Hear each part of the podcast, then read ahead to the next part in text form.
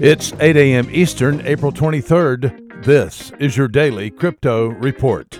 Bitcoin up 4.5% at $5,569. Ethereum up 2% at $175. And XRP unchanged at 33 cents. These are your leaders by market cap. Top gainers in the last 24 hours Civic up 21%, Hydro up 18% and Puma Pay, up 14%. Today's news Binance has gone live with its decentralized exchange ahead of schedule. The world's top cryptocurrency exchange by adjusted volume said users can now create wallets on Binance DEX.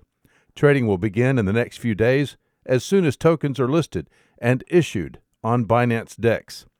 This news comes just a week after Binance announced that its native blockchain, Binance Chain, is now live.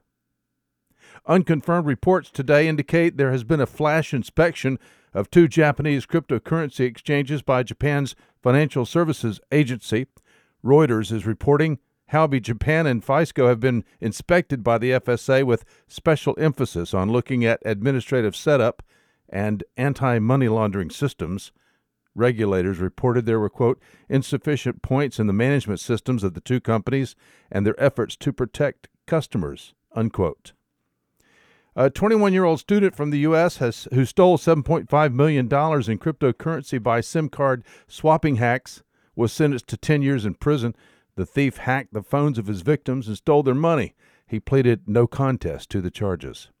And finally, BitGo has received an SOC2 Type 2 certification from Deloitte and Touche. The Palo Alto based cryptocurrency custody provider received an SOC2 Type 1 certification last year. BitGo, apparently, doing a good job of safekeeping keeping customer assets and data. Well, those are your leading headlines today. Visit us at dailycryptoreport.io for sources and for links. Find us on social media.